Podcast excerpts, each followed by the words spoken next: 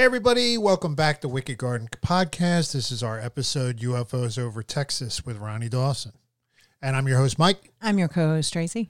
And uh, we'll take care of some business here at the outset. Um, if you have a UFO uh, encounter, a cryptid encounter, a haunting, please get in touch with us. We'd love to hear from you. We'd love to hear your story, and we'd love to have you on the podcast. Our email is Wicked Garden Podcast at gmail.com. And uh, we also have a three minute hotline. Uh, you can record a message there. Uh, tell us a little bit about your story. You can also record a break in for the show. We'd love to hear from you. And that number is 609 800 5130. Again, that's 609 800 5130. And our guest tonight is Ronnie Dawson. Um, Ronnie uh, was recommended to me by Nick Hunter over at UFO Great uh. Chronicles podcast, a fantastic podcast um, that specializes in mostly UFO encounters. He does touch on some other paranormal subjects, but um, Nick is a great guy. It's a great show. It's probably the the best sounding show um, on uh, in podcasting. I mean, it's just fantastic. Uh, he's really got the mixer down now that he got his cat calmed down. That's a story for another day. Yeah. and uh, yours truly has been on Nick's show um, as well, telling our UFO encounter. And uh, And they can find that on our uh, Facebook page, right? they can. And Ronnie um, came to us, uh, recommended from Nick, and Ronnie's got really good stories. So um, we're really excited to have Ronnie on and can't wait for his interview. Uh, so we've got a little bit of uh, stuff to take care of at the beginning. We want to shout out our Patreons, Georgie Bush, Penny Brown, Marie Bush Terrell. and Lynette Gray. Yes. And we also want to talk a little bit about Patreon. You know, the show's free for you guys to download, and, and uh, we're we're fine with that. We're passionate about it. It's a passion passion project, um, but you know, it's not free for us to make. Uh, there are some uh, expenses we try to offset by um, having some donations to Patreon, and you get something back in return. You get extra content, you get extra shows, you get extra videos, you get inside information about the show. Uh, the last show that we put up on Patreon, we're getting rave reviews. Uh, so uh, head on over there if you can to www.patreon.com, search on Wicked Garden Podcast. Uh, go there and you can join at whatever tier you feel you want to join at. Uh, for as little as a dollar a month, you can join and just get uh, what you need as far as the extra content goes. I am going to be bumping that up in January to three dollars a month. But uh, if you are in at a dollar a month, don't worry about it. I'm going to grandfather you in. You can stay at a dollar a month. But uh, after January 1st, it's going up to three dollars just to get in on the ground floor. So if you want that extra content, uh, head on over and uh, help us out. We really appreciate it. And I hope everybody had a really nice Thanksgiving. Um, so we've got a couple five star reviews here. Uh, well, actually, one five star review uh, from somebody on Apple. Uh, so we're going to go ahead and read that. And that's uh, a gentleman by the name of Bob Barr. Um, awesome. It's a five star review. It starts out awesome with three exclamation points. Thank you, Bob. Awesome show. Very informative, funny, and entertaining. Great people as well. I would recommend everyone listen. So, pretty cool. That is cool. Yeah, and I got one here that came via Facebook. Um, we do have a Facebook group over there at Wicked Garden Podcast. You can look that one up, and then you can join the gathering page as well. And of course, it is uh, not well, while right you're in front that's of me. fine. While you're looking that up, can I give them a teaser about the next Patreon episode? Yeah, go ahead. Okay, so tonight's episode is very family friendly, and we promise Take to be a family friendly show. However, during the course of talking to our guest tonight, he had a very entertaining story, interesting story for us, and we chose to clip that out of um, the show because it wasn't quite family friendly.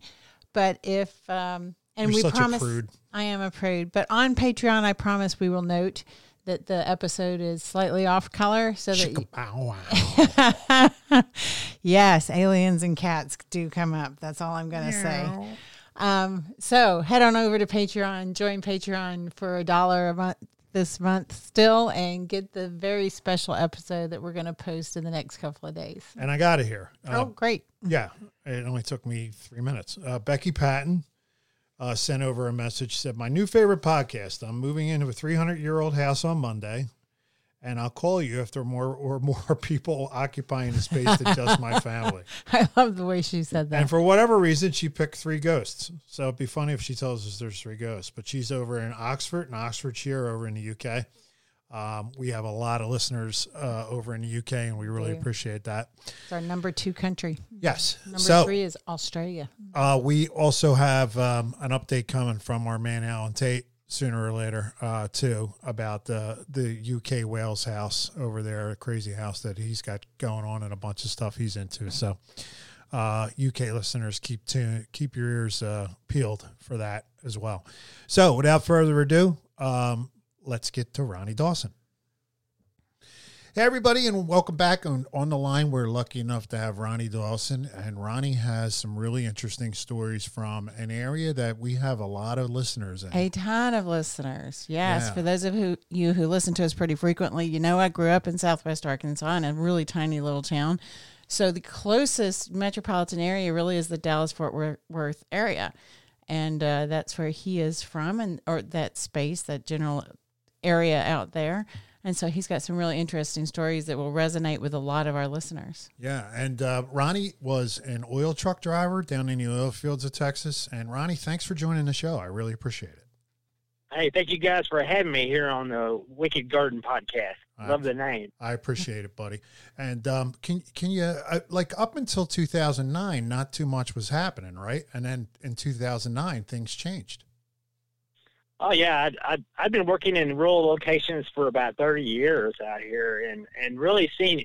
I've seen all sorts of stuff. I've seen the the debris from the space shuttle that broke up. I've seen. Really? Uh, Did Yeah, you see it like come meteors. down?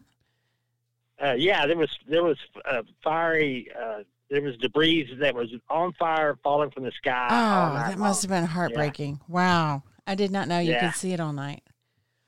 Yeah, it was. We knew we knew right away that it had been breaking apart way before it went over the Dallas Fort Worth area. Wow. So in 2009, you're doing a little bit of driving, and you run into uh, something that you didn't normally see, right?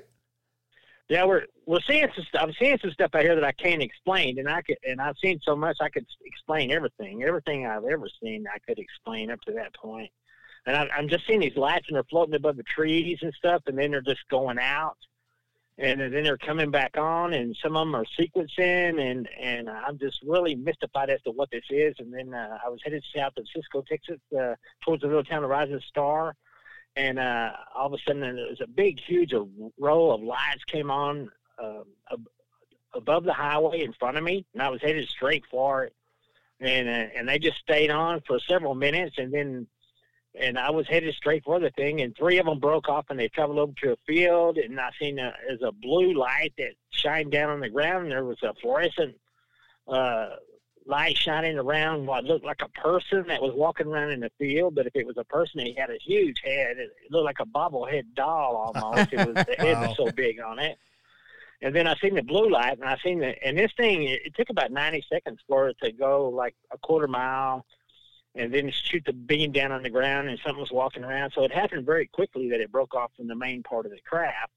There was like nine lights, and three of them broke off. And uh, then I, and I finally I went what I think was underneath the large craft, and the part that was over the field, I could still see it, and it was shining a blue beam down the field, and and I could see something in the beam that was darker than the beam, and I couldn't really make out what it was. And I was taking all this in right through the driver's side window. I rolled my window down in my pickup to make sure I didn't get, wasn't getting reflections from anything, Right? and to get a better look at this site. You know. Sure, Plus, sure. I'm I'm digging around the ca- I'm digging around the truck and I'm looking for an accident camera. So I could try. I didn't have no camera with me that night, and I was trying to find the accident camera so I could get a picture of it. right. and right. then- And I looked in that blue beam and I, I could see something in it about 30 feet off the ground, and and I was like, what in the world is in that beam? And I I looked, and all of a sudden I recognized it was a cow, and it was whipping its head from side to side, and slowly being sucked up. Wow. And uh, when I seen that, it was like a shocker, and it was like, okay, I had no. I was thinking about stopping and just watching the whole thing, but after I seen the cow and the light, I was like, if I stick around here, I may be next. So I was, uh, I almost didn't want to look out the window anymore, and I Right. just kept driving, and I kept looking in the mirrors to make sure nothing was following me. Well, and, And, just uh, the idea of the strength, the power of the beam to suck up a cow, that's a lot of weight. I mean, that, that could just suck you right out of a truck window. It sure as hell scared the hell out of you. That's for sure. I wouldn't stick Yeah, around either, Ronnie. And you know, and I seen that I was looking at my phone to see if any, anybody else seen anything, and, I, and I'd seen a lady. I seen somebody from Winters, Texas, said that one of their cows got abducted, and and she had actually, actually had a picture of a blue beam with something in it, and you really couldn't tell that it was a cow, but it looked exactly like what I saw that night. Right. And I thought it was amazing that somebody had actually gotten a picture and said that their, their cow was being abducted by the same kind of light. So it was like, wow. Yeah. and, so uh, you, that's actually a story that confirmed what you saw. Yeah, it was. And uh, what she she took as a picture, and uh, they were probably giving her a hard time because nobody could make out what it was. Right. It was just a blue beam with something in it. And- Right. but that's exactly what I saw: blue beam with something in it that turned out being a cow. Wow. And, it you- wasn't being, yeah, it, it, it wasn't like a military helicopter could move that far, that quick, put somebody on the ground, harpoon a cow, and, and suck it up 30 feet in the air Right. in the amount of time that I saw this thing do it in. I mean, That it would was be tough. incredibly quick. We've Yeah. been Yeah, watching helicopters move pilings out here in the bay, and they don't move that fast. We know that as a fact. especially when and a they're hel- carrying yeah. something. And those telephone Oh, poles, yeah. probably, yeah, And- they'd be about the same weight. That's crazy. Yeah. And helicopters are very noisy, man. Yes, They're they very are. noisy hmm. craft. You can hear them from miles away. Absolutely. So was So, this yeah. silent? Did you hear any noise at all?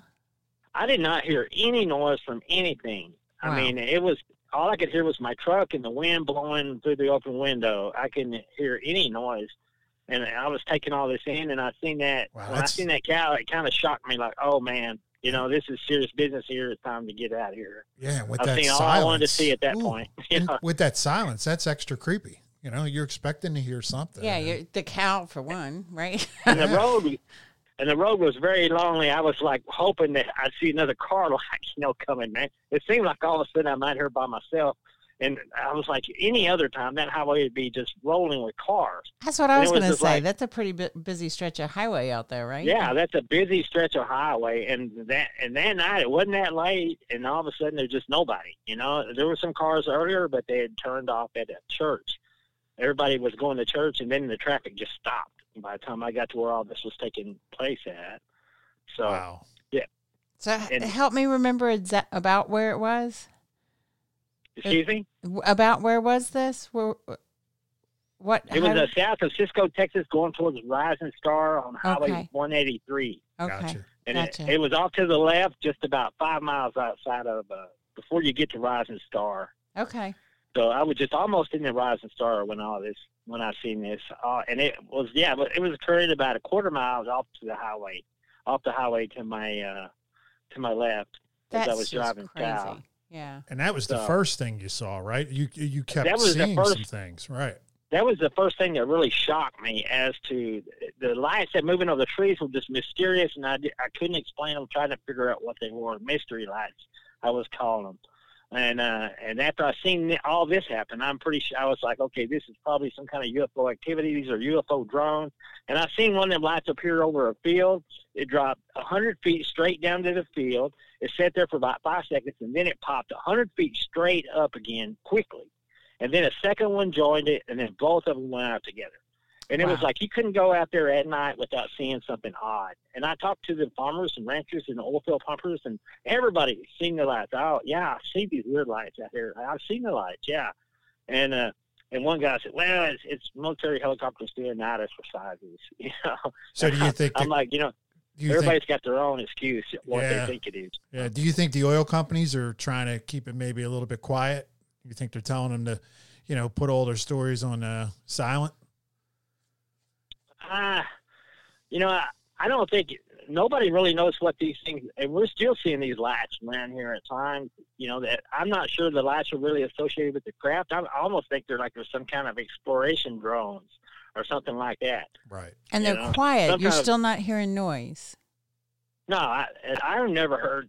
There's only one UFO that I've seen that actually had it had a hum to it, like a high, like a the sound, a sound like a like a, a bug might have flew in your ear, or just a really high pitched whine that was just very brief. Right. You know, it was almost like a fly that flew in your ear. Would might might sound like. Yeah, oh, you, you're making me cringe high- every time you say that. yeah, you hear you hear that uh, in a lot of these cases. I've I've actually heard that from other witnesses too.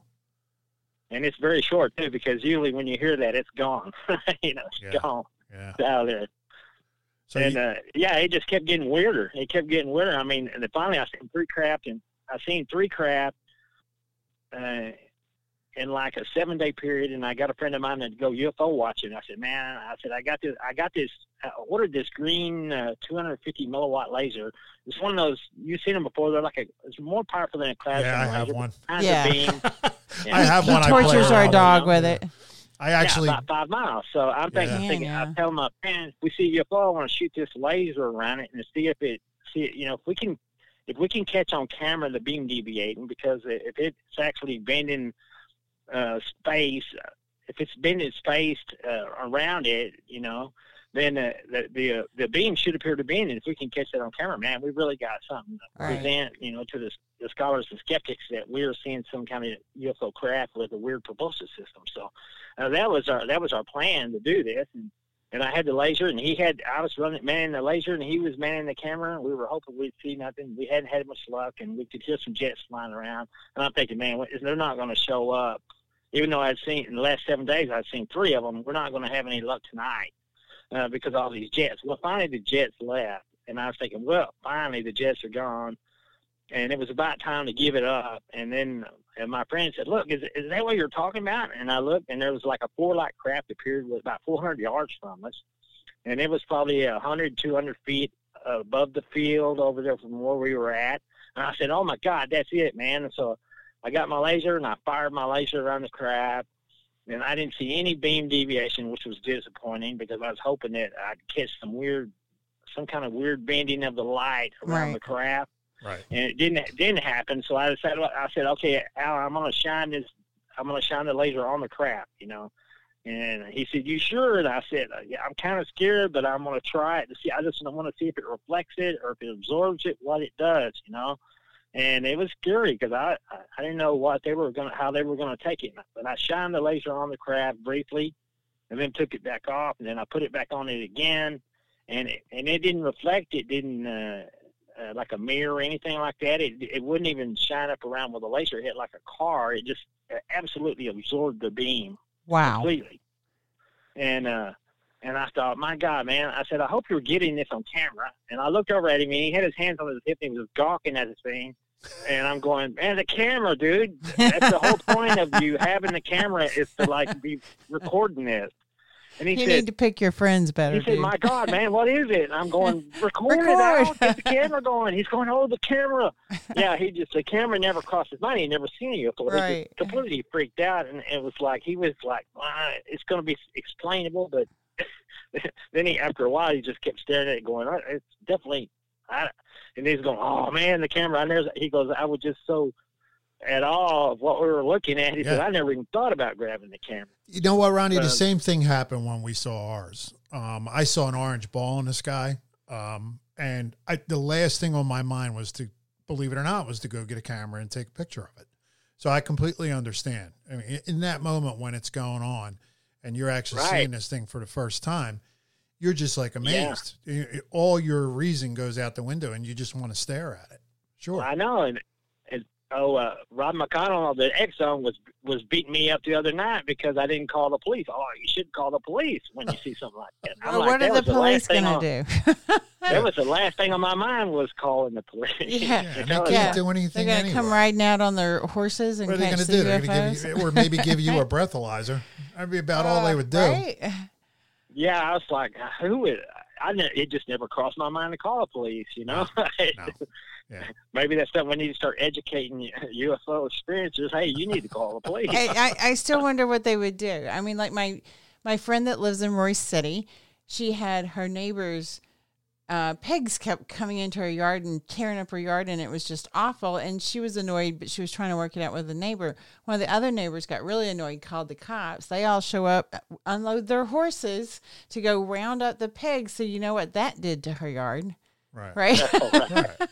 right? Yeah, and she's like, "Wow, thanks." so what are you gonna do, right? Call them and have them come out and go. Um, Yeah, if they can't round up a bunch right, of they're- pigs, they're how are they going gonna to wrangle round up or the UFO? UFOs, right? Yeah. Anyway, so yeah, I don't know. I don't know if that's good advice or bad advice. Yeah, I think it. You were telling me that the other day on. Uh, we were messaging back and forth, and I think that's a ridiculous comment. I I totally get it. I know why you were amazed by the whole thing. So I just find it hard to believe that rural Texas would have, you know, fighter pilots waiting to go chase the UFOs. there, is there a Right. base close by? I don't remember. Is there a base out there of any kind? There's a type? diet. Dyess Air Force Base is about Okay. 60 miles from me, and Yeah. then uh, I think there's one in Fort Worth as well. Okay, yeah. What ha- what was weird was the next night when I when I came home, there was a big hole chewed in the floor of my house, and my cat was missing. Oh. And uh, I I I rescued my cat from underneath the house, and I passed up the hole, and I went to bed, and uh, and then all of a sudden I heard dishes breaking in the kitchen and, and stuff, and, and I'm thinking, man, what? This cat is really annoying me tonight. and so I tried to get up out of bed, and something was holding me down in place in the bed. And I thought I was having a medical issue because I felt fine, but I could not get out of that bed. It was like I was every time I tried to to raise up, it was like a gorilla holding me down. wow. I mean, there's this force on my chest that kept me glued to the bed, and, and there was no way I could break loose from it. And then I could still hear stuff going on in the kitchen, and I thought, and I looked out the door, and I could see my cat looking towards the kitchen, very, and he had, and he was looking like he was very nervous. And and then I could hear noise in the kitchen, and he was looking that direction, and, and I couldn't see it from where I was at, but I could see the cat, and the cat running in and jumped in the bed with me and the noise was still occurring in there. I'm thinking, okay, I got somebody or something in the house, and I'm stuck in this bed. I can't get up, but the cat's moving around in the bed like it doesn't affect him at all. It- It's what's weird. And then all of a sudden, I see a streak run by the door, and then there was another one, and then it ran back, and I could hear cabinets opening. I could the desk lamp got knocked over and broke over on the on the computer desk. And I could hear drawers being opened and Oh closed, and whatever this thing, whatever ran by the door was really short and very fast. It was so fast your eyes couldn't even focus on it. All, you, all I could see was a brown blur. I mean, just a blur run by the door, and then it run back, and then a second one, and then all of a sudden these things are running around in there, and I seen one run across a vertical wall like gravity didn't even apply to it. Wow. wow. And then I seen I seen the other one run up the wall and then push off the ceiling and come back down. And I'm thinking, okay, I don't know anything I could do this. And now I'm starting to put two and two together that this is probably as a result of what we did the night before. Right? So I'm thinking these guys are retaliating or something. They Yeah, I wonder. If, my I, bed. I wonder if they were looking to see if maybe they could find the camera. Maybe they thought you guys had taken some pictures. You know, that could be a possibility too. Well, It turned out, yeah, it, it stopped when they got to where the laser was being kept. So I'm thinking that they were curious about the laser. Oh, wow. Yeah, that's a really good. That's a really good explanation for it. They might have been wondering what the heck was what that was up with that technology laser. was, Yeah. right? and and then finally one of them one of them ran right in front of the doorway and he stopped and this thing it was about 18 inches tall and he was he was on all fours when he ran and then he stood up on two legs and this thing it had a face like an old man but it had a, a shell on it like a it was either a body armor or an exoskeleton and even the exoskeleton had like thorny appendages on it like if you would have grabbed it it would have really hurt your hand Right. and uh, it had a humanoid old man looking face, but the hands and feet on this thing looked more like an insect. Oh, and, uh, wow. and it stood up on all four, and he wasn't looking at me. He was looking. He kind of looked side. Seen a side view of him, and then he looked towards the other two, which were like almost like they were running back and forth, like they were almost playing chase.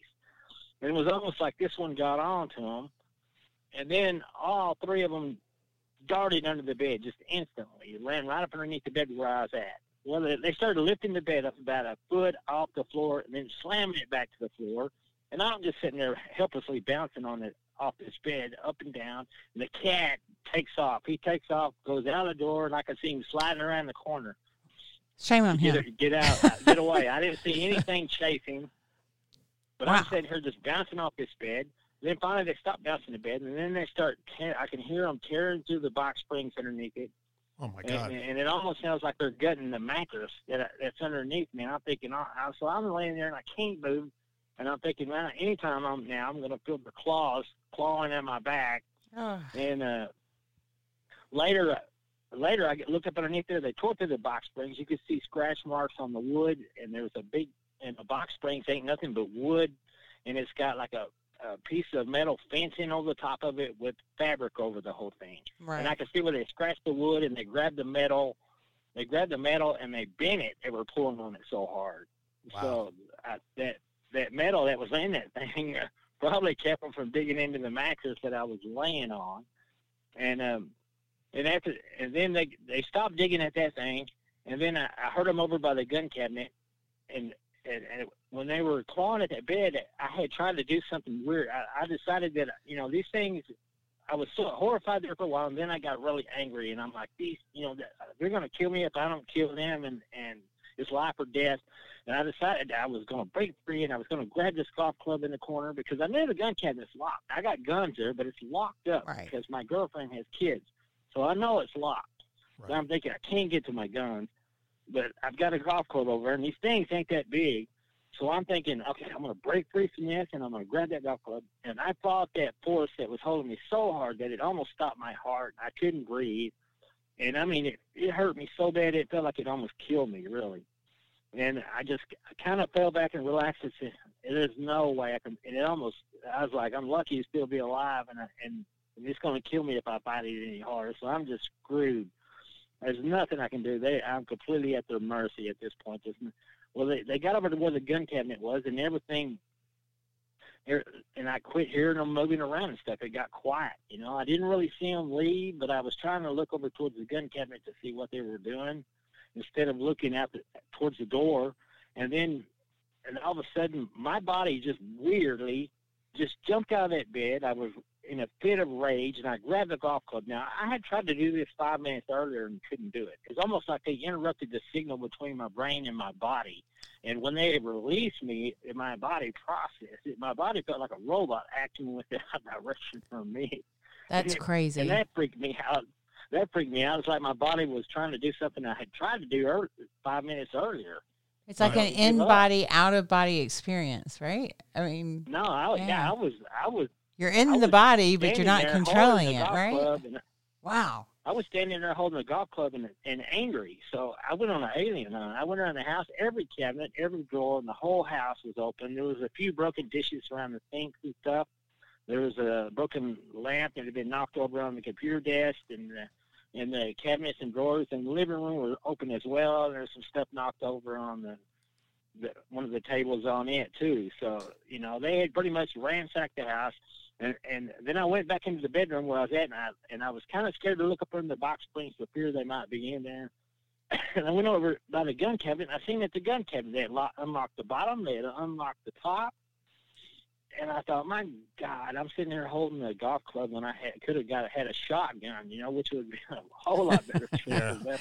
A little And less, I'm thinking, less well, effort got on in your there, part. and then I, and I thought, well, they got the laser. You know, it occurred to me at that point, like they probably got the laser, because that's where the laser was being kept. And I went over there, and nothing's missing. And I grabbed the case that the laser was being stored in, and there it was. It was still there. Huh. But they had definitely got over there and looked at it or something, examined it or something. Yeah, or maybe, maybe. they didn't find it. I don't know. yeah, maybe they You just maybe thought, they all give right, up. you know, this thing isn't. Now we know what it is. It's not anything It's not a weapon. lethal or a weapon, Right. weapon, and they moved on. Yeah, they may have just yeah, they may have X-rated or something. I don't know, you know, but I think it was like a little recon team sent by the ET, and I and I kind of think that's what the ET do. I I finally met these ET in August 2017. I actually got to meet them, and uh, and I think even the Greys, I think the Greys are like really bacterial, uh, viral resistant beings, and they do. Uh, and like they do the abductions to, to to complete tasks that these guys want them to do. And, that, and the little team that was in my house were like a recon team. I mean, they're they're probably not smart or are very, uh, you know, they're they're probably not really intelligent beings, but they're probably really suited to do recon work. You know. Because I was sitting there thinking, well, why would they claw a hole in my floor to access the house if they could unlock a gun cabinet? Why didn't, why didn't they just unlock my doors and walk in? You know, Right. Right. and and the ones later could move through a wall. I mean, you know, they moved right through. They could move right through the wall, and I'm like, these guys, they weren't. They were physical. They were physical beings. They weren't spiritual beings, you know. Right. And uh, and because they they walked around and broke glasses and stuff like that, opened cabinets and drawers, and you, and you probably couldn't have done that in the other.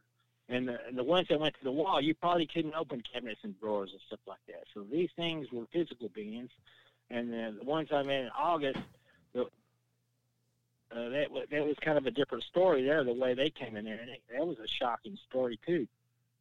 Uh, but but that's a little bit later on. But what where we're at next is I didn't see anything after these things. After these things had been in my house, I didn't see anything for a solid year, and I had not no lights, nothing, man. And I just like, well, I guess I'll never see anything like that again. You know, Right. as as scary as it was, as amazing as it was, it was still exciting and and weird. And and I never did call the police. you know, I would have liked to call the police, and, and you know, if I could have got some police over here to like took some, you know, like fingerprint kind of evidence of where these things were crawling and stuff, that would have been great. But you know, if I'd have called the police, it wouldn't have been any good at all. They'd come over there. No. and say, "Yeah, you probably got drunk and messed your own house up." You Yeah. know? Yeah. Well, what are they going to do? God only knows what they'd have thought. You know. They're probably going to do the sure least amount have- of work. That's for sure. I mean, Yeah, I- they weren't going to look for fingerprints. Not the cops in my town. you know? right. They'd, they'd probably just say, "Okay, where do you keep the meth lab?" I don't know. that is a common But complaint anyway. of my high school friends. That seems to be the most common lab in the Arkansas, Texas region these days are meth labs. yeah, yeah. That's a that's a, like a that's a that's a pretty uh, uh, that's a pretty proper hobby around in this this neck of the woods. Yeah, that's what I've heard. But but the one year one year from exactly one year to the day that they they were in my house, I was uh, hauling crude oil down uh, down in Coleman, and uh, hadn't seen anything. And I mean, I I'd give up on probably see, ever seeing anything again. right. And then I was pulling up on a lease, and all of a sudden I seen some lights on the ground, not far from me. Uh, it was maybe a hundred yards away. And then they lifted up over these mesquite trees. And mesquite trees are about 15, 20 feet tall, so they're not tall trees. This thing was on the ground. These blue, whitish lights came on, and these blue, whitish lights I see all the time. It's, it's you know, related to the UFO stuff, no doubt, because I've actually got pictures that have this whitish blue light and there's like there's a, a craft with three lights came on right on top of the ground, and then it lifted above these trees, and it was going to pass right over my truck. I was and I was trying to load my camera up, and I was hanging on my truck window up to the waist, going to get a picture of this damn thing when it passed over. Well, the lights went out, and and uh, I couldn't see anything, and I was like, oh, so I'd missed another opportunity to get a picture, and it made me frustrated. I pulled up, and but I had a feeling they weren't they hadn't left, and I, and I was right because a little bit later they appeared over the field, and I, and I finally started getting some pictures. Man, I was loading my camera full of pictures, but the bad thing was I filled my camera memory up with some stupid pictures of lights over the field when I really needed that room later on to catch some really amazing stuff. But I was just so happy because MUFON had challenged me to catch some pictures. So catch some pictures, Ronnie. Catch some pictures. Right. I was catching the pictures, man. I was excited. I was, but there were lights over the field. You know, anybody, any skeptic could say, "Well, that's a street light. That could be anything." You know, and that's the truth. That's the that's the true fact on most UFO lights that you do see. Is nobody is really sure what it is. It's a light in the darkness, and but this thing was it was just it would stay it would appear then it would it would go out then it would uh, it'd move a little bit and then appear again and then it would it would disappear again and uh, then and finally it appeared again and this thing had went back down to the ground and I started a video and I thought oh I got it you know I'm gonna get a video maybe I can zoom in and see something walking around the crap because it's only like three four hundred yards away even though it's not going to be a great video, maybe it will show something. So I started my video. The craft is on the ground. I'm hoping to catch something walking around on the video later when I can zoom in on it. Well, all of a sudden, this craft leapfrogs about 200 yards, goes right back down to the ground again. And I'm thinking, wow, I just saw that and caught that on video. And then it sat on the ground for about five, two or three seconds, and then it, it just shot off. It took off up in the air, and it was flashing like red, blue, green, yellow, and it went it went a mile in two seconds. Wow. And I actually caught that on the video. It's in the Ronnie Dawson YouTube channel. Um, and my, my channel's got like one million two hundred and sixty thousand views. Wow. It's Wow. got lots of views.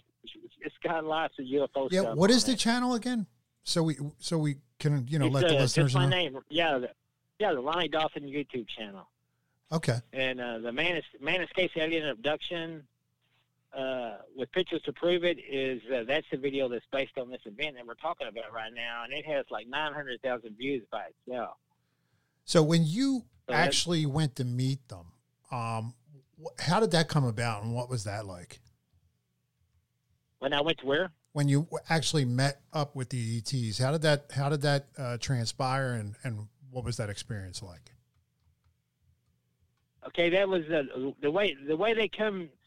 What happened was it was really weird. I was just I hadn't seen anything in quite a while, uh, but I knew I had some I'd had some paranormal activity going on here at my house. And first I just thought it was anomalies in the camera, and then one time I woke up in the room and I and my uh, above my bed was this big white mist, and then I, it was uh, and the light was on in the room. And I opened my eyes. I was waiting on my wife to come to bed. It was right before we were turning in for the night, and all of a sudden this mist shot through the wall. You know, so I'd had like this paranormal activity going on in my house. It's like I'm pretty sure they follow me home, and they were kind of spying on me, watching me around the house. Right. And I've caught some stuff on the camera, and so I hadn't seen anything in a while. I, I was working nights, and I come home, and it it was about nine o'clock in the morning. You know, and it was it was on my day off and I was just sleeping away. I was so tired. I wasn't even dreaming or anything. And all of a sudden, I had this dream where these these two women are pulling on my arms, and and and I'm like, what? And then I slip out of their grasp, and uh, immediately I fall back to sleep. And I'm like, wow, that was that was some kind of a weird little dream. but I was still sleeping, you know. I was like, Right. I wasn't uh, I wasn't dreaming at all. Now I had this little weird dream, and then I fell back to sleep, and I was just thinking as I was going back to sleep, that's odd. And then all of a sudden, here they are, it, same the same women got me again, each by their arm, and they're pulling on me, and one of them says to me, "Help us!" And and uh, so I'm like, "Okay, I'll help you," because I, felt like I was in a manhole, and they were pulling me out of a manhole. So I was fighting to get loose, and they were struggling to help me. And all of a sudden, they they pull me out of what I thought was a manhole. Okay, well, I'm sitting there, and the first thing they do is they start apologizing. We're really, we're, you know, we're, we're visitors from another world, and we needed to have a conversation with you. And we're sorry for just disrupting your rest, you know. And I'm going, no, no, thank you. You really did me a favor from pulling me out, whatever that was. And I, and they said, well, we, so we pulled you out of your sleeping body for a conversation. And I looked, and there's somebody sleeping in my bed. And I'm standing in my bedroom, and I'm thinking my wife is playing a joke on me or something with her friends or something. But then I look, and I'm not standing beside the bed. I'm standing in the bed. And, and my knees are on the bed, but I don't see I don't see my legs from the knees down. I'm like, oh my god, what the hell? I'm standing in the damn bed. I'm looking down. I'm freaking out, looking at my legs, and then I and then I tried to walk, and I fell forward, and I put my hand out to catch myself, and my leg, my hand rested on on my sleeping body's leg, and I felt my hand go through the leg, and it rested on the bone just briefly, and then it was almost like I broke my own leg, and then I felt my hand go through the bone, and it went into the soft mattress, and I could feel the softness under the mattress underneath it all. And then I, I jerked my hand back, freaking out, and then both of the ET grabbed me, and they started helping me wade out. I wade out of the bed like you can move through solid matter here, but it's like wading out of a pond. You know, it's Right. it's you have to kind of struggle through solid matter. And they walked me out of the bed, and then I was like, oh my god! And and I was and I was looking at looking down at me and saying, oh it's, oh crap, that is me sleeping in the bed. And and and they and I looked at this one, and she was tall, and she had blue skin, and she had really black short hair. And she and she was tall, and skinny, and athletic. The other one was more muscular, shorter, had big hair, and she had these cat ears that were poking out of her hair. And I'm going, oh, and then I looked at her nose, and, and she, she had a pretty face, but the tip of her nose and her mouth turned into like a cat's mouth. And on her upper lip, she had these whiskers, and they were they were trimmed, and they reminded me of porcupine quills, Gotcha. where she had cut them off like two inches out of her upper lip. And I'm looking, I'm going, okay, these girls ain't local. these, these, these girls aren't from around here, man. I'm going, oh, okay, okay. So these these these are the ET, you know. So finally, the ET, you know, it's just, so and so we're sitting there, we're and we're having a conversation. And they said they they they they found our world. They Said our atomic testing sent light and radiation up into to their world, and they had been at war in their world, and they had uh, their world had been attacked, and a large portion had had been destroyed by some weapon that was an interdimensional weapon that was shot through a, a gateway that destroyed a good portion of their world, and they detected our light and radiation from nuclear testing, and that's how they found us. Uh, they were investigating because they thought it was might be another attack, and they and, and they also warned me that they have defensive countermeasures, and our nuclear testing ever sets off their defensive countermeasures, it's not going to be good for our planet. Wow. So, and so we had we were having this conversation about how they come to be here and stuff like that, and uh, and I'm sitting there looking. At they were wearing these weird. She, one was wearing like yoga pants, and she wearing like an exercise shirt, and and and and she she said she said our world's already being affected by your world because we have been watching you from here. This is a rift between this is an alternate reality rift between your physical reality and our parallel dimension. And and and I said, well, you know, I said I've, I've always heard that if if you ever get a chance to talk to ET, ask them how they got here. You know, they try to drill it in your head. Ask them how they got here. That's the biggest question everybody wants to know. How did you get here? Right. Right. And I said, and I asked him, I said, you know, can you show me? Can you show me where you came from, how you got here? And she goes, yes, yes, it's, it's, it's really easy. All you have to do is move right through this wall right here. And so, and then all of a sudden, we're having this conversation, and my wife comes walking through the bedroom. Now, it's 9 o'clock in the morning. So my wife is walking through the bedroom, and she's going to the bathroom.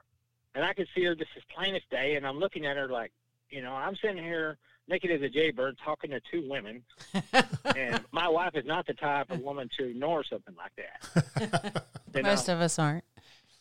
So she walks right to the bed. I can see her clear as day, and she walks right to the bedroom like nothing's up, you know. And, She sees and she nothing. Said, they, this is where we watch you guys from. You can't hear or see us from here. You know, so, and she and she encouraged. She said, "We can move through solid matter here." Uh, said, "You know, this place this is a this is a place where our people are going to meet the people of our world are going to meet the people of your world." Said it's safe from viral and bacterial contamination, and we're safe from physical violence here. And this is a place where we'll meet. And, and you know, we're working on contact right now. She said, right now as we speak, we have people working on how this is how this contact's going to take place. But this is where we're going to meet.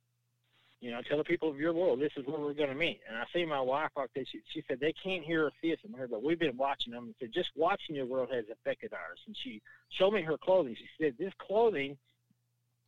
She said we had ritualistic clothing that we wore during rituals. She said that we didn't have clothing that we wear on a day-to-day basis. And she said when we seen your world, she said she said we fell in love with some of your clothing. You know, she said this is yoga pants, and she rubbed it on her legs, and she looked at me with these big old, huge blue eyes, and said so soft, rubbing on her pants thing. And she said we, you know, we've made clothing with the with the material from our world that that copied the the clothing of your world. And the other one was wearing like designer blue jeans and a white blouse. And these were the most. She said we wore these to show you that you know this is the most popular items on our planet um, that are being reproduced from, from you and the people on your planet, you know, and they said they make them from the materials on our planet. So I was like, wow. We're You like know, their the only thing we got to, we're like their Paris. yeah, they're Fashion they- they show love in Cisco, I guess. Texas. I guess we're high fashion for them. Man, That's crazy. Wow. yeah, that's nuts. yeah, so, yeah, they, you know, they really like our clothing. but anyway, my wife comes out of the bathroom and she stops and she's kind of looking over towards us. And one of the eh, ET kind of freaks out and she says to the other one, and they're talking with their mouths. Now the one with the one that had the cat's mouth, she had trouble making certain syllables that where you would s's and t's and stuff like that, where you'd use your tongue. Right. I, I noticed that it was almost comical to hear her try to say some words because she was speaking with her mouth, and the other one spoke real proper English. You know, I'm telling it in Texan, so please don't misinterpret. They don't speak Texan. Uh, I'm just having to relay what they said in Texan, and it may It's okay. I weird. speak Texan. It's cool. yeah, they spoke very, you know, elite, you know, elitely and intelligently, and uh, and they did not speak Texan. Uh, but the one that, that that had the cat's mouth, she was having, a, she was struggling speaking it at times, and it was almost comical. But she, just like a person who has a speech impediment, she would like, she would find out that she had trouble saying something, and she wouldn't make, she she would make sure that she wouldn't say that again. She would use a different word to say whatever right, she wanted. Right, so that she could make it understandable. and yeah, she was very intelligent because uh, you know there was and and they said they told me you know I said and I, I got really close to the tall one. The, the tall one had the blue skin and had the, the short black hair. That's the same one. I got actually got a picture of this one in the in the Coleman encounter. There was a the, the little UFO that approached the craft and I and sent me into hiding and I and from the separator I took a picture and I believe there was something looking out of a big porthole opening in the bottom of the craft where there's a big white light behind it and it looks like the same ET Huh. and uh, you can you can see that picture so I've actually got a picture of the tall one Wow, we'll have to before get one. I actually met her. It was like years before I actually met her, but I'm Oh, pretty wow. sure that's the same one because she had a big ruby glued to her right cheek, and she had like a diamond in her on her forehead, and she had like a tattoo on her left cheek. And uh, when you look at the when you look at the picture, you can see the big ruby on her on her cheek. Because at first I thought it was a birthmark, but as I looked closer, it was like a ruby. Like like their tattoos is like I guess sticking rubies to their face. I don't know. Yeah, who It knows? just- it right. was weird. Huh. To see like rubies stuck to her face, you know. Now, was that the only time they visited now. you? Did you like? Was that the No, only that- time? That's the, yeah, that's the only time that these that these that these guys and so we sat there and had a conversation, and I asked them. I said, you know, said, please let me see see where you came from. So they they said, yeah, just walk through the wall. Okay, so they wanted me to walk through the wall. And there was a picture right there where my face hits, and, and I and I was uncomfortable with moving through this picture very fast because it has a glass face on it, and I was afraid the glass would break and cut my face. So I'm like going really slow, and they act, they started acting like impatient. Now, just go, come on, hurry, let's go. You know, come on, just go. You can go. You can move through. It's all that matters. She said, just move, just go. You know, you you'll be fine. yeah, it's a little And hard to trust them. encouraging to Yeah, hurry. right, yeah, it's a little tough to uh, just say, okay, sure, I'll just walk through that wall. right. But I think we, I think we had a misunderstanding because I think she intended for me to lean through the wall and look. And now I took it as she wanted me to walk through the wall. Right. I I finally, when I I could feel the sheetrock passing through my stomach, I could feel the glass passing through my face, and I felt a stud in the wall that went through my right shoulder. I could feel it inside the wall, and it was tougher to move through the stud than it was the sheetrock. And it felt very uncomfortable for the sheetrock to be passing through my stomach. It was like it didn't hurt, but it was just it, it was just an eerie feeling that you wouldn't want to just stand there in it because it was like I could my stomach could could feel the sheetrock, you know, within it. Yeah, And uh, so it's a little weird. Right. I took it they wanted me to walk through this wall, so I walked through it, and I ended up. It's like I fell into outer space. It's like I fell, like I walked off a balcony or something. Man, it was like I. Next thing I know, I'm I'm in outer space, and I'm floating in outer space. I'm looking off. There's this weird alien planet off to the left. It has three major continents. It has real thin oceans. It has, an, it has the, the North and South Pole on it, or not solid ice like our North and South Pole, but it Right. almost looks frosty. There's a, a huge like desert area on this thing, but there's also close to the oceans. There's a, real, a really woody area. I only seen one large lake, and uh, some streams that run off from the lake to the ocean. So it was, and it, it didn't seem to be near as big as our planet, but it had three major continents, and the and the oceans looked really. Uh, they were thin, very thin, almost like a giant river. I mean, they weren't that wide, but you could see sandy beaches on both sides. I mean, around the equator area, and up towards the the north and south part of it, it looked like there was high cliffs, like the, they, they become like cliffs that went high up into the air, right next to the ocean. So, and I was taking all this in, and then up in up in the, it looked just like looking in our sky, except there was like way, way, way. There was so many stars because there's a galactic center close to this thing. It's a black hole with stars circling around it, and it's scary close in their sky from wherever. I mean, and there's so many stars in this circling around this black hole. that it could. I'm actually looking at the planet at night. I mean, it it could never get darker like it gets dark here because there are just so many stars caught around this galactic center, and it's it's just it's making light. It's shining back to where, I mean, it just it just never could get dark there, completely dark like it gets on our nights. Gotcha. Right. right. And Well, it's scary. It was very hor- horrifying looking at this thing, knowing that this is like a black hole and all these stars around this thing are suns being sucked into it. You know, just thousands and thousands of stars, and this is right in their nighttime sky. Scary, scary close. And uh, and you can, and I was like looking around. I was, I was trying to take it all. I I know this is important. Take it as much of it you can. I seen what looked like. The, I thought it was their sun, but after looking harder, it was a moon on the. It was uh, catching the sun. It was catching the light of a sun that I couldn't see because I'm looking at the dark side of the planet at night. So I'm thinking it's another moon. Then this rocky, ugly moon came uh, floating past me, and the and the planet seemed like it was turning pretty fast because I could actually see the rotation in it. Not like Earth. When you're in space looking at Earth, you really can't see the rotation this thing I could see the rotation in the planet just but watching it for a minute. So this thing has to be rotating really quick. So I'm taking all this thing now. I'm I start. I'm doing this force forward forward flip in zero gravity. I'm not freezing. I don't need air to breathe. So apparently, and I never felt any kind of hot or cold the whole time all this was going on. You can move through solid matter. And apparently, you don't need air to breathe because I'm in outer space and I'm not dying, freezing, or Right. suffocating Right. and I'm taking all this in. I'm doing this slow forward flip, and it's making me sick to my stomach. My because I'm like everything is turning and everything is moving, and I'm going head over feet. And like, and finally, I'm like, okay, well, I'm going back. I'm looking back. Let's see where I came from. What did I walk out of? Was it a ship? What was it? So I looked at, and it's a black box, a perfectly square black box floating in outer space. And then here recently, I seen where there's a, a black. Do you see where the jets off the coast of Florida?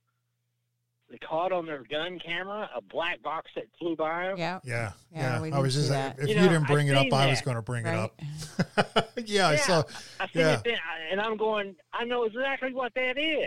and that was recent. that- You, that's a Stargate. That's a star. They're moving a Stargate somewhere. yeah, That's and that was UFO, recent. That's a I mean, you've told this story before that video came out. Yeah, that Yeah. video is is in recent yeah, I was news. te- I was Yeah. drawing pictures and telling this story way before the video came out. Right. You know, so how would I have known that they were they'd seen a black box flying by a jet?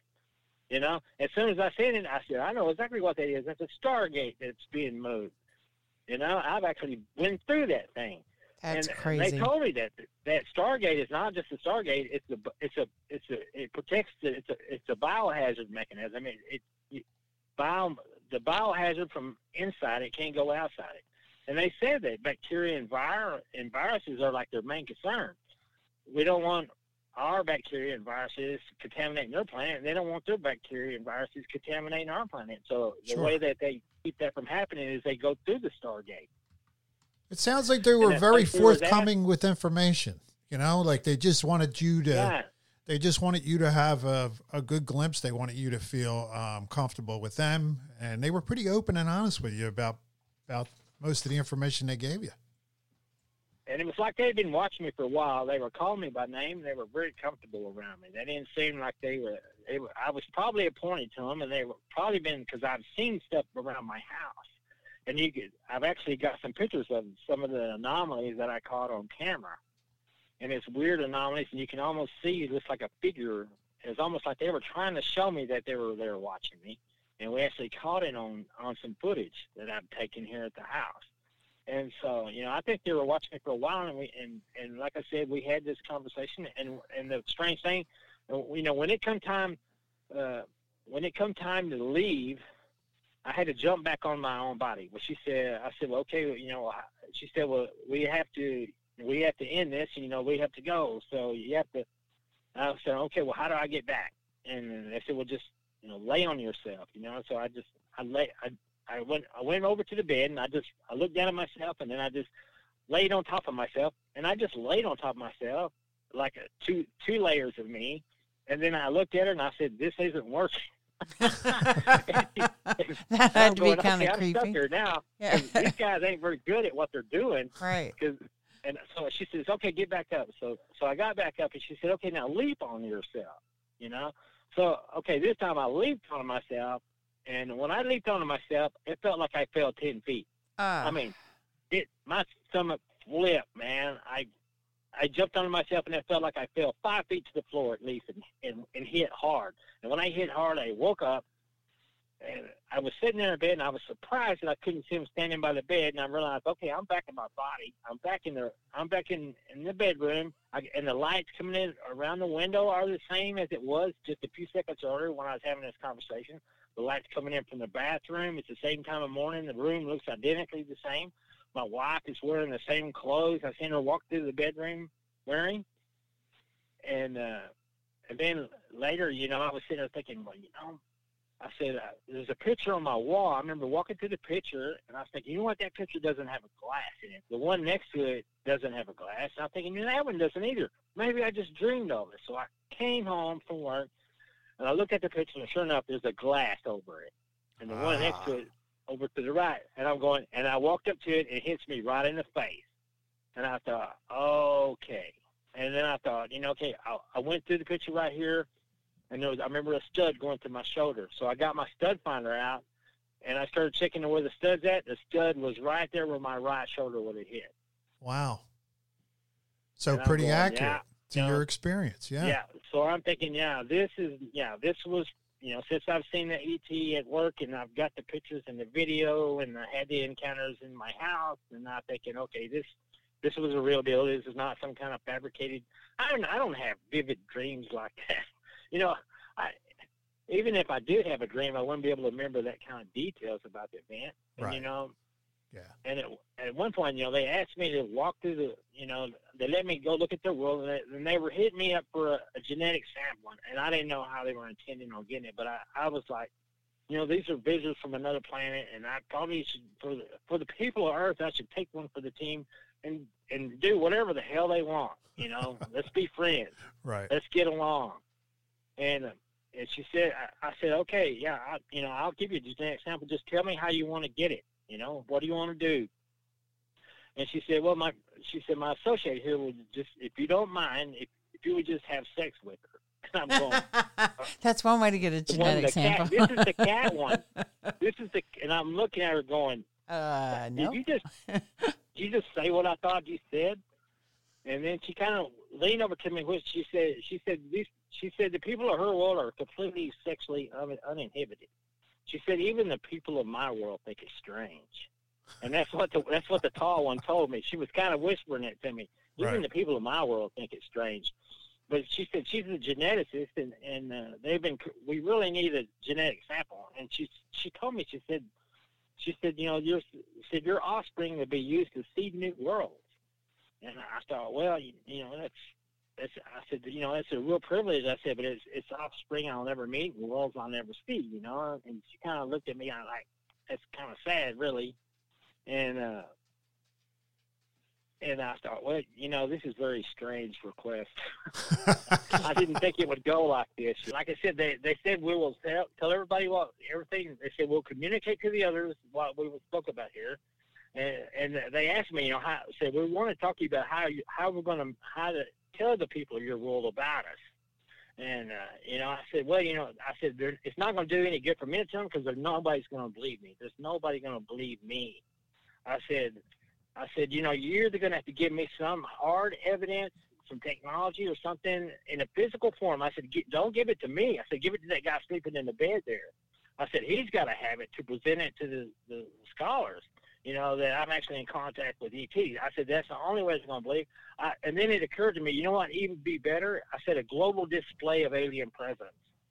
I said, that, that's the ticket right there. I said, you tell them that we need a global display of alien presence is the only way that the people of our world are going to accept that you're here. That's true. You're right. And she said, okay. She said, we will communicate that to the others.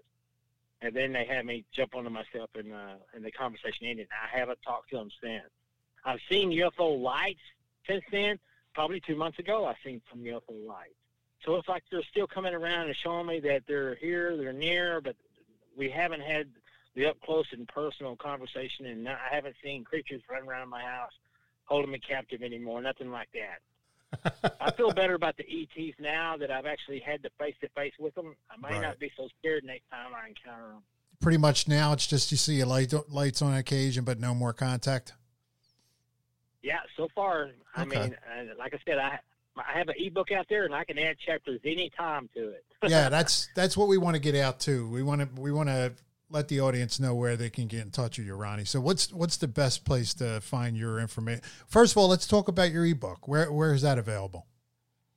Uh, you can get it on Barnes and Noble, and you can order it on Amazon. I even seen where you could order it through Walmart. Okay, You know, Oh, that's uh, cool. yeah, and it's just an ebook, and they actually sell a printed version of it. And and I've told everybody before if if you actually buy a printed version of my ebook, because I had to buy one for my mom, it was like twenty five bucks. I was like, if you have one of them and wave at wave it at me, and I'm at a conference, I will come to you and sign it. nice. I mean, if you're willing to pay that kind of money for my book, I will see. I will. You wave that thing at me, I will find you in a crowd, and I will come over there and I will sign your book for you. And you also have like a social media presence, right? You got a Facebook where you put up your pictures and tell a little bit about your story. Yeah, you can. You can go to the Facebook page of Ronnie Dawson Experience, and uh, and I post a lot of videos and stuff, and anything new events that I'm doing and stuff like that right now.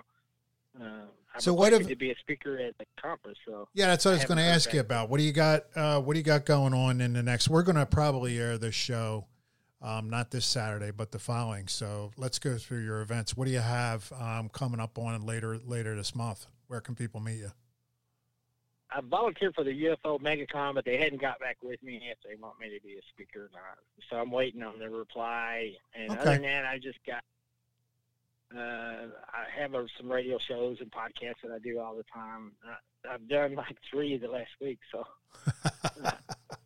it's getting pretty popular. My story's getting pretty popular. It's getting out there, which it's good, you know. Yeah, that is good, man. Yeah, I think it's a good story. I think you know it's um, it, it shows a benevolent side to the aliens. But you know, a lot of stories nowadays are scary stories, and yours isn't. You know, Yeah, it like- shows a they're not- benevolent. They're yeah. not all good. They're not all bad. They told me. They warned me. They said, if you know your nuclear testing could set off set off our countermeasures. She said it would be very bad for your world. wow. And I, I, I take it that it would fire through some kind of dimensional gateway, and God only knows destroy how much or what. You know. Right, right. Well, man, I really appreciate you coming on tonight. We'll make sure that we, you know, have all those links in the show notes. Um, and I will, Ah. you know, get together with you and let you know when the show's coming out. I'll send you a link to the show, all that good stuff. And stay in touch, man. If you have anything else that's coming up or going on, even if you just want to send me like an email and say, Hey, Mike, can you announce on the show that I got this, this, and this going on? You know, feel free, man. Feel free. Right. Right. Absolutely. I certainly enjoyed it. All right, brother. Yeah, it was nice to meet you. Yeah, absolutely, man. Okay. Thanks. Thanks for Thank sharing. you guys for having me on. You got right, it. thanks. Take Have a care, good night. Ronnie. My name is Mike Famelons, and I'm the producer and lead investigator for the show In the Shadow of Big Red Eye. Are you tired of seeing repeat episodes of fake Bigfoot shows? Do you want to join me and my team and see what a true investigation is really like? Then get your knocking stick and let's go. Full episodes of In the Shadow of Big Red Eye can be found by subscribing to our YouTube channel, Sussex County Bigfoot. Also, be sure to like In the Shadow of Big Red Eye's Facebook page and follow us on Instagram for giveaways and show updates. And we're back. And we are back.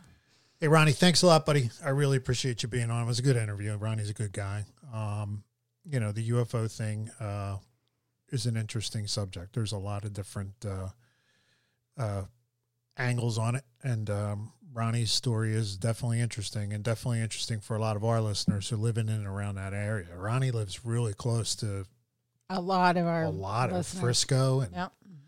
a lot of places where we have listeners. So uh, you guys keep your Roy eyes City. peeled. Yeah. I know it's Christmas time, but that might not be the Christmas star.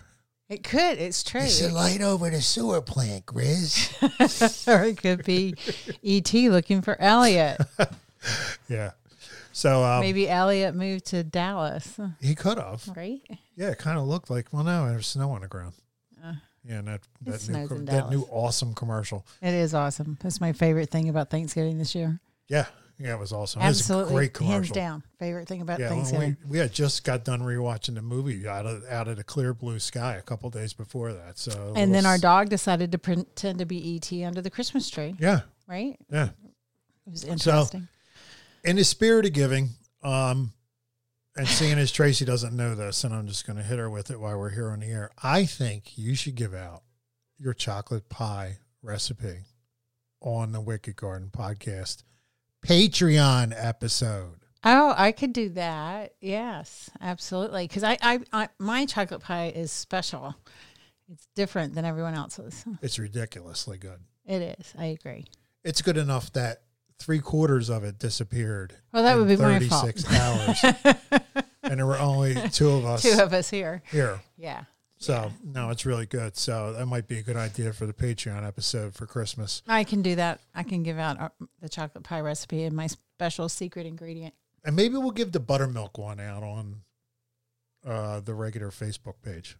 And we could do you got to that give too. to everybody. Yes, right? that's true. That's So true. that'll be our gift to you guys.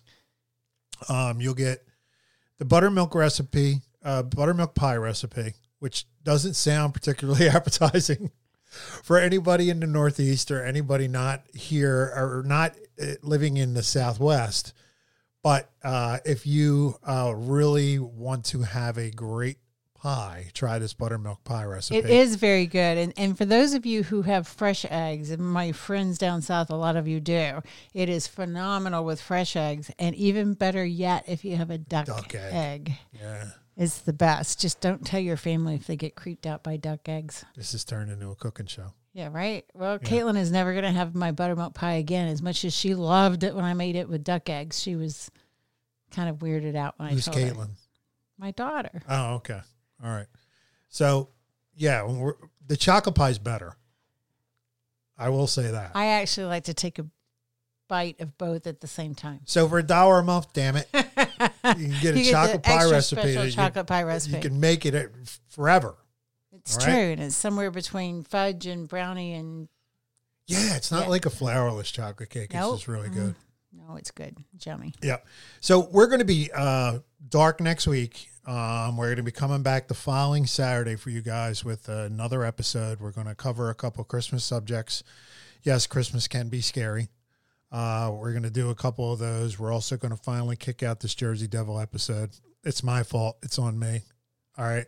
Yeah, as our episode numbering is all off because it was supposed to Yeah. be 13 and the software we use to publish auto numbers. So we're just all messed up at this point. Yeah. So, um, really appreciate you guys listening tonight. Uh, can please consider going over to Patreon uh, for a dollar a month and uh, getting that extra content. And uh, we will see you guys next time. Have a good night.